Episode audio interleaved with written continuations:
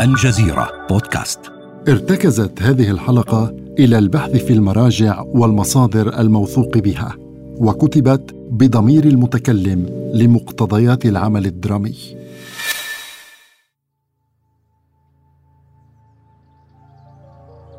هنا في جبال جورجرا شمال الجزائر كانت ترتسم لوحة الاطمئنان في نفوس السكان الذين تعلقوا بقممها الشامخة. ووديانها الوعرة وهي تحكي تاريخهم كتعلق جنين برحم أمه. في أواسط القرن التاسع عشر استبدلت هذه اللوحة الآمنة. فرنسا تحاول منذ نحو عقدين استكمال سيطرتها على كل شبر من الجزائر.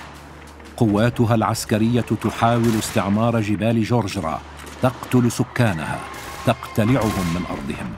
ظنا منها أنهم سيرضخون لكنهم يثورون عليها نساء ورجالا.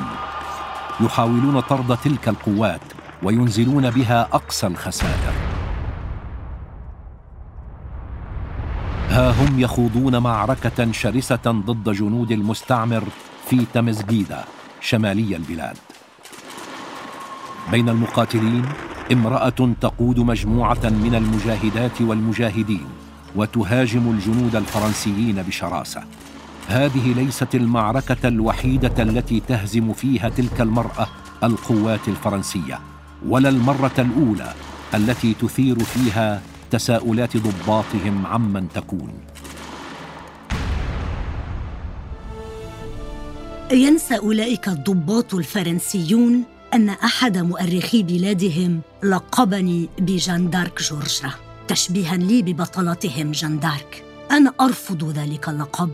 أفضل لقب خولة جورجرا نسبة إلى المجاهدة المسلمة خولة بنت الأزور. تعرفوا اليوم إلى حياتي القصيرة والأحداث الكبيرة التي واكبتها وكيف رفضت الاضطهاد وواجهت جنرالات فرنسا. أنا فاطمة سومر. تستمعون إلى حكايتي في بودكاست رموز من الجزيرة بودكاست. أقدمها إليكم أنا زينة وتحدثكم فاطمة سومر بصوتي ويرافقني في هذه الحلقة محمد.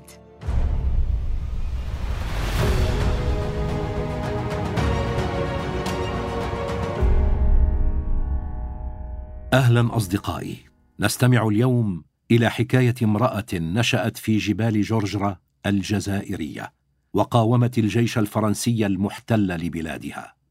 لقبها مجتمعها بلالا وهي الكلمة الآمازيغية التي تعني السيدة وتدل على الشرف والوقار واحترام النساء. سنتعرف اليوم إلى حكاية نشأتها ومسيرة نضالها. لم أعي سر تلك الصدفة التي جمعت بين تاريخ مولدي عام 1830 وبداية استعمار فرنسا للجزائر في العام نفسه إلا بعدما أصبحت شابة. وكأن القدر أراد أن يذكرني بأنني خلقت لأقاوم هذا الاستعمار. منذ طفولتي كنت أسمع في منزلنا قصص بطولات المجاهدين المقاومين للمحتل الفرنسي. سمعت من أهل وزوارنا الكثير عن الأعمال الوحشية التي كان يقوم بها الجنود الفرنسيون. من وضع أيديهم على المساجد والأوقاف والمعاهد إلى إغلاقهم المدارس ومصادرة الأراضي وتدمير البيوت وطرد الأهالي منها والقتل والتعذيب وارتكاب أبشع المجازر. بالإضافة إلى مصادرة الآلاف من الكتب والمخطوطات من المكتبات وأحراق الآلاف غيرها ومنها المخطوطات الثمينة التي جمعها المجاهد الأمير عبد القادر الجزائري في مدينته. تأثرت بالحديث عن هذا الرجل وتزعمه المقاومة الجزائرية ضد الجيش الفرنسي وعن اعتماده أسلوب حرب العصابات وأكثر ما أثر بي قرار زوجته في البقاء إلى جانبه ومشاركته ترحاله وتنقلاته وهو يقاوم المحتل. لكن دهشتي الأكبر كانت بلقائه شخصيا عندما زار قريتنا في أحدى المرات. اسمي فاطمة بنت سيدي أحمد محمد. ولدت في قرية ورجه في جبال جرجرة شمال الجزائر. نشأت في كنف عائلة مع خمسة إخوة وأختين. ترعرعت في أسرة تتبع الطريقة الصوفية الرحمانية. جدي الأول سيدي أحمد أمزيان كان أحد شيوخ هذه الطريقة ويتمتع بثقافة ومعرفة لغوية واسعة. والدي اتبع هو الآخر طريق جدي. يحترمه الناس ويقفون عند رأيه. لابد أن هذه النشأة سمحت لك بنيل قسط من التعليم وحفظ القرآن الكريم. أليس كذلك؟ صحيح أنني تربيت ونشأت نشأة دينية ووالدي كان عطوفا معي ومهتما بي. فعلمني ركوب الخيل واصطحبني معه لأستمع إلى النقاشات التي كانت تدور في قبيلتنا لكنه لم يخالف اعراف تلك الفترة. فلم تتسنى لي الدراسة وأنا صغيرة كإخوتي. وكانت مقتصرة على الذكور من دون الإناث. تمردت على ذلك وأنا صغيرة بطريقتي الخاصة. كنت أسترق السمع من خلف الباب عندما كان أشقائي يراجعون ما يتلقونه من علوم دينية عند الكتاب ويحفظون آيات القرآن الكريم.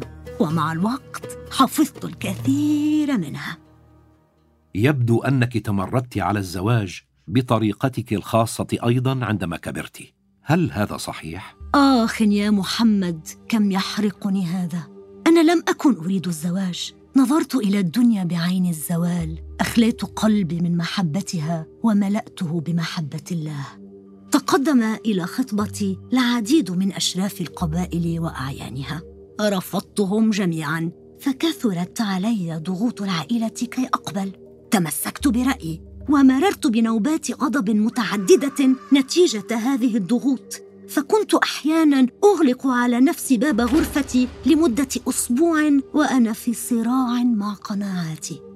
لكنهم في النهاية انتصروا علي. بعد وفاة والدي تولى شؤون العائلة أخي. ست طيب.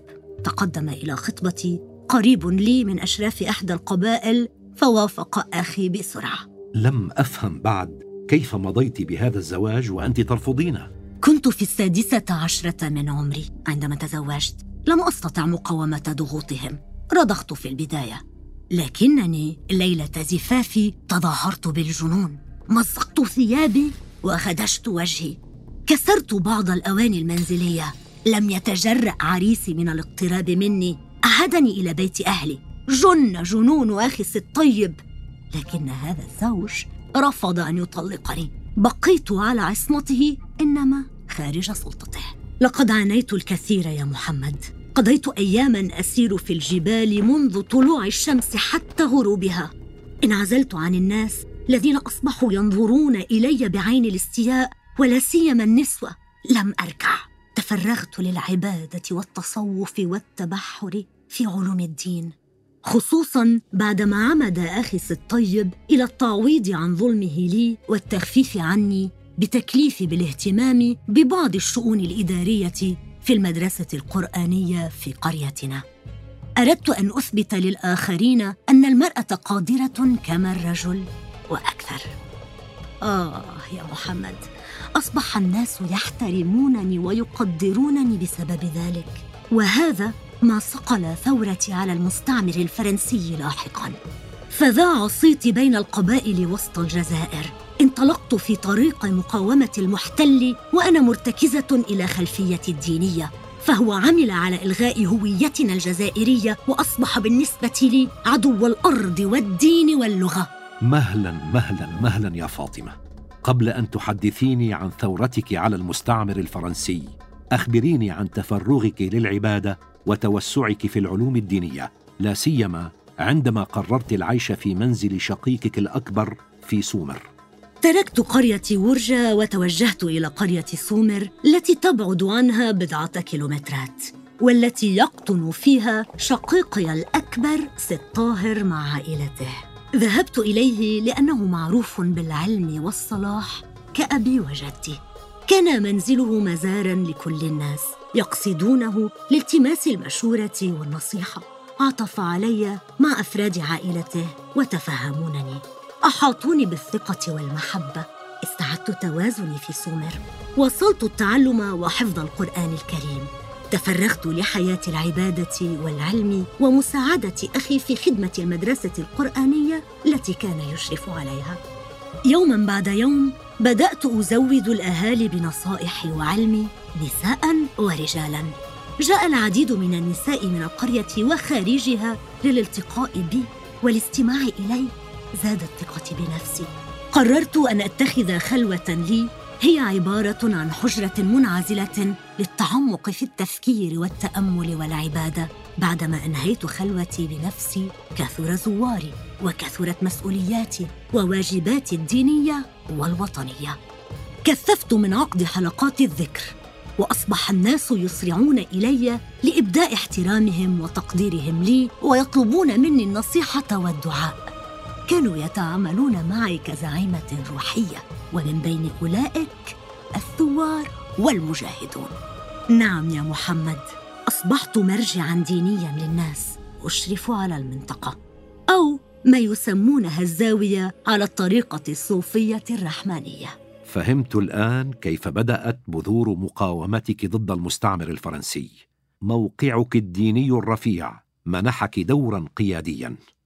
رمزيتك يا فاطمة انطلقت من قاعدة جهادية روحية.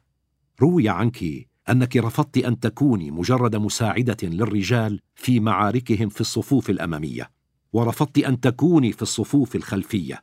أو أن تكتفي بالبقاء داخل المنزل. كنت أول امرأة تخوض غمار الجهاد والمقاومة وتقود المقاومين ضد المستعمر الفرنسي. كيف لي أن أمحو من ذاكرتي ما كنت أسمعه وأنا طفلة من فظائع يرتكبها الفرنسيون بحق وطني وأبنائه. زادوا إجرامهم يا محمد. كيف سيغمض لي جفن ولا سيما أن خطر اقتراب المعارك من سومر وقرى المنطقة قد كبر. علي أن أخطو خطوتي المنتظرة. أنا الآن في الثانية والعشرين. بدأ الناس يحفرون الخنادق حول قراهم. البعض يقطعون الأشجار ويضعون جذورها كحواجز. الحرفيون يصنعون الأسلحة التقليدية ويجهزون ذخائرها بسرعة. والنساء؟ آه من النساء. يجتمعن برفقة أطفالهن ويتحدثن عن المصائب التي تنتظرنا ويندبن حظوظهن في صعوبة العيش. التقيتهن زارتني مجموعات منهن في خلوتي. قلت لهن يومها اسمعنا أيتها الأخوات. ليس دورنا البكاء والنحيب. علينا أن نستعد كالرجال لمواجهة المحتل ونحمل السلاح. من تجهل ركوب الخيل لتبدأ منذ الآن بالتدرب على ركوبها. ومن لا تعرف استعمال السلاح فلتتدرب بسرعة أيضا على استعماله. هيا استعدن سأكون أمامكن في هذه المعركة.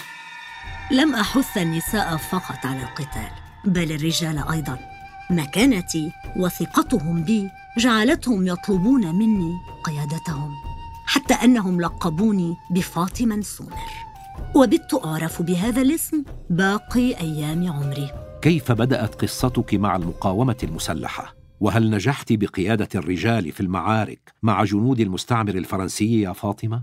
بعد سنوات من مقاومته المحتل الفرنسي تم إخراج الأمير عبد القادر الجزائري من ميدان الجهاد.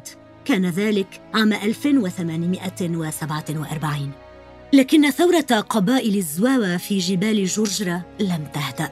تواصلت المقاومات الشعبية متقطعة وبطرق غير منتظمة لأنها كانت بمعظمها مرتبطة بقبائل معينة وبزعامات دينية محلية.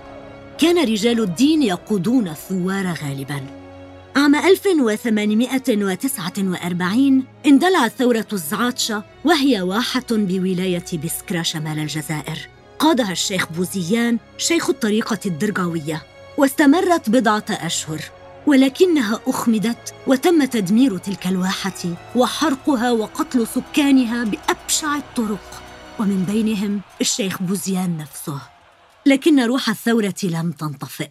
واستكملها المجاهد محمد لمجد بن عبد المالك الذي لقب ببوبغله بسبب البغلة التي كان يمتطيها والتي كانت تضرب الأرض بأقدامها كلما اقترب الجنود الفرنسيون من المجاهدين.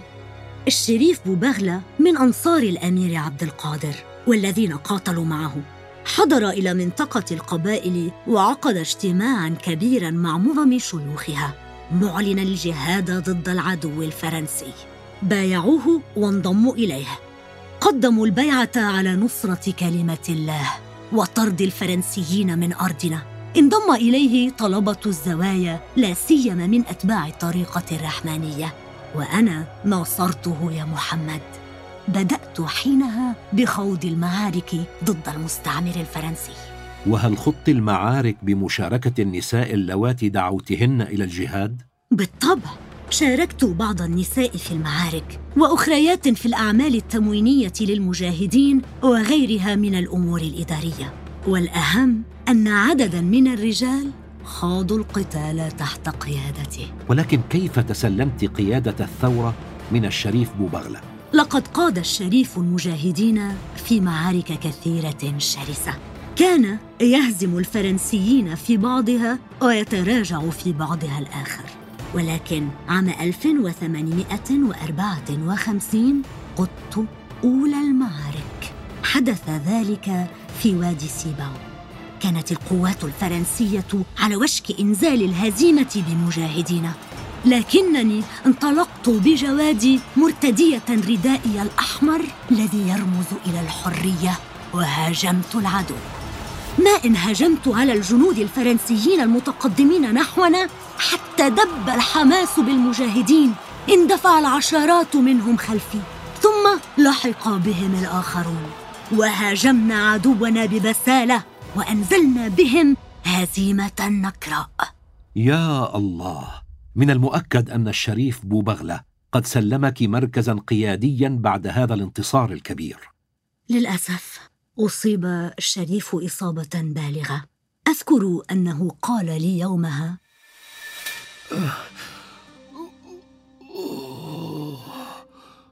لقد لقد أصبت يا فاطمة. ثورتنا في خطر. من سيقود المجاهدين من بعده؟ لن تتحول لحيتك إلى عشب ابدا أيها الشريف. اطمئن. الجهاد والثورة مستمران. لن تتوقف ثورتنا بإذن الله. هذا وعد مني طالما حييت. لقد عملت يا محمد على إسعافه وأنقذت حياته. صممت على متابعة طريقه أكثر من أي وقت مضى. نقلناه إلى إحدى القرى وتمت معالجته. ثم أرسل إلى منطقة عين الحمام القريبة من مسقط رأس وجه. في صيف عام 1854 تجلى تحد كبير أمامي. لم يتقبل قائد الجيش الفرنسي الهزيمة التي ألحقتها بجنوده. فهاجم مع جيشه المنطقة التي تحصنا بها واحتل بعض القرى ونكل بأهاليها. فما كان مني إلا أن دعوت الناس في المنطقة إلى الجهاد والدفاع عن الأرض وحشدت العديد منهم وقدتهم في مواجهة عدونا. انتصرنا عليه وهزمناه شر هزيمة. كبدناه ثمانمائة قتيل بينهم عشرات الضباط مع مئات الجرحى. ومن بين الضباط الجنرالات لذلك أصبح المجاهدون ينادونني بقاهرة الجنرالات. بعدها حدثت أكثر من معركة وشارك في بعضها الشريف بوبغلة لكنه قتل في إحداها أواخر عام 1854 آه وما الذي حدث بعد رحيله؟ أنقصت أعداد المجاهدين؟ أخف حماس الناس للثورة؟ على العكس يا محمد أنا لم أترك علم الجهاد يسقط بعد رحيله استمررت في قيادة الثورة والتف الناس حولي للجهاد في سبيل الله والوطن. جندت الفتيات والنساء على اختلاف أعمارهن. يقاتلن العدو إلى جنب الرجال ويساعدونهم بالعتاد الحربي والتموين. شهد عام 1856 معارك متقطعة. حاول العدو القضاء علينا وإخضاع الأهالي لسلطته بالقوة. لكن الزاوية الرحمانية كانت له بالمرصاد دائما. فالحرية زهرة نادرة تطلبها الشعوب لكنها لا تترعرع إلا عند الذين يسقونها بالدم.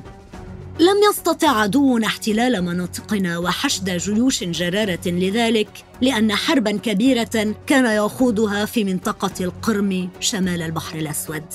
استوجبت حشد القسم الأكبر من جيشه هناك. ولكن عام 1857 قرر هذا العدو القضاء نهائيا على مقاومتنا.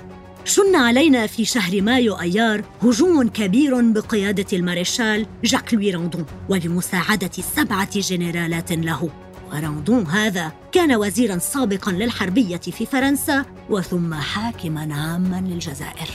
قاومناهم ببسالة لكنهم استطاعوا السيطرة على بعض القرى ونكلوا بأهاليها.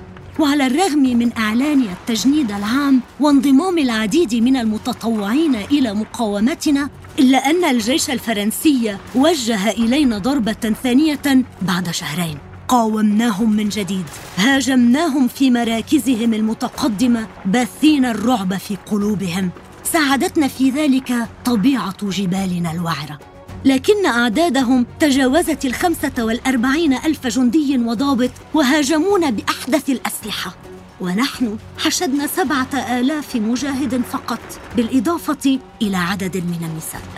رجحت الكفة لصالح الفرنسيين فاضطررنا إلى الانسحاب من قلب المعركة إلى أماكن أبعد لجمع صفوفنا. ونقلنا الأطفال والنساء من القرى المعرضة للخطر إلى أخرى أكثر أماناً. في الوقت عينه بدأنا مفاوضة الفرنسيين كلفت أخي سي طاهر بترأس الوفد المفاوض الذي تواصل مع المارشال راندون من أجل ذلك مفاوضتهم؟ وهل كنتم في موقع يسمح لكم بالتفاوض معهم وهم يرتكبون المجازر في المناطق التي يسيطرون عليها؟ لم يكن أمامنا سوى ذلك لإعادة تنظيم صفوفنا المارشال راندون هو الذي أرسل إلينا وفدا طالبا التفاوض لإيقاف المعركة وضعنا بعض الشروط كي نوقف مقاومتنا لهم ومنها إعادة انتشار قواتهم خارج القرى وعدم معاقبة قادة الثوار. وهل وافقوا على شروطكم؟ تظاهر راندون بأنه ماض في مفاوضتنا وقبول شروطنا لكنه كان يضمر لنا الشر. فأمر بإلقاء القبض على الست طاهر والوفد المفاوض.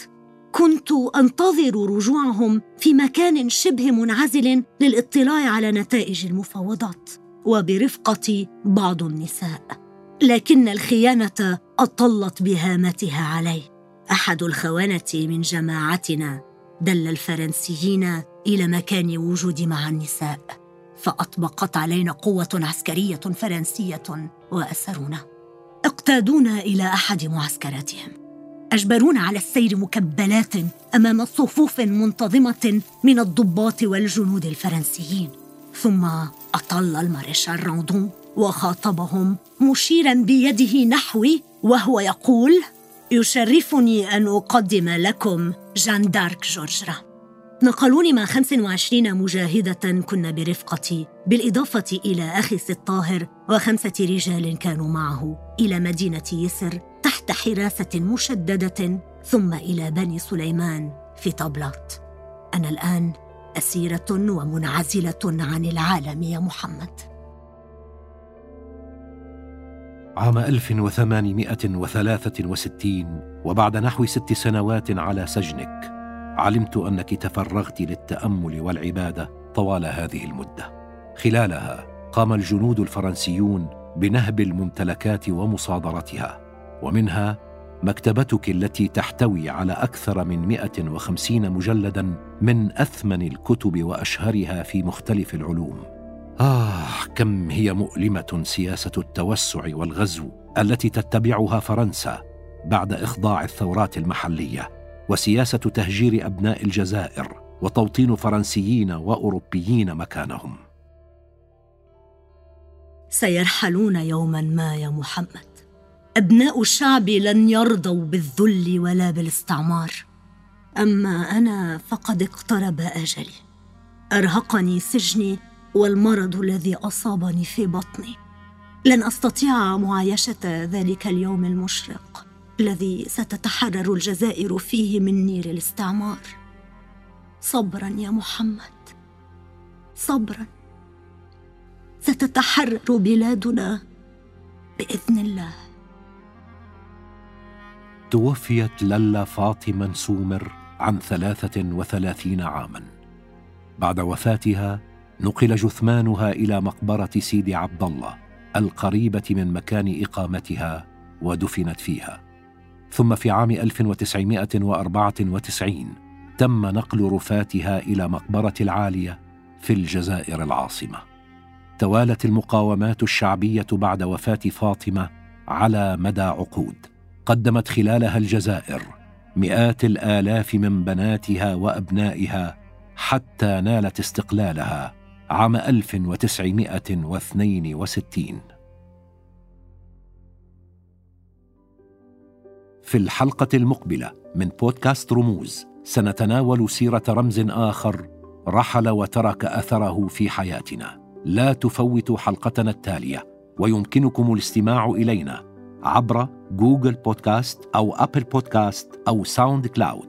فقط ابحثوا عن الجزيرة بودكاست كما لا تنسوا مشاركة هذه الحلقة وزيارة موقعنا على الإنترنت podcast.aljazeera.net كان معكم زينة ومحمد من بودكاست رموز من الجزيرة. إلى, إلى اللقاء. اللقاء.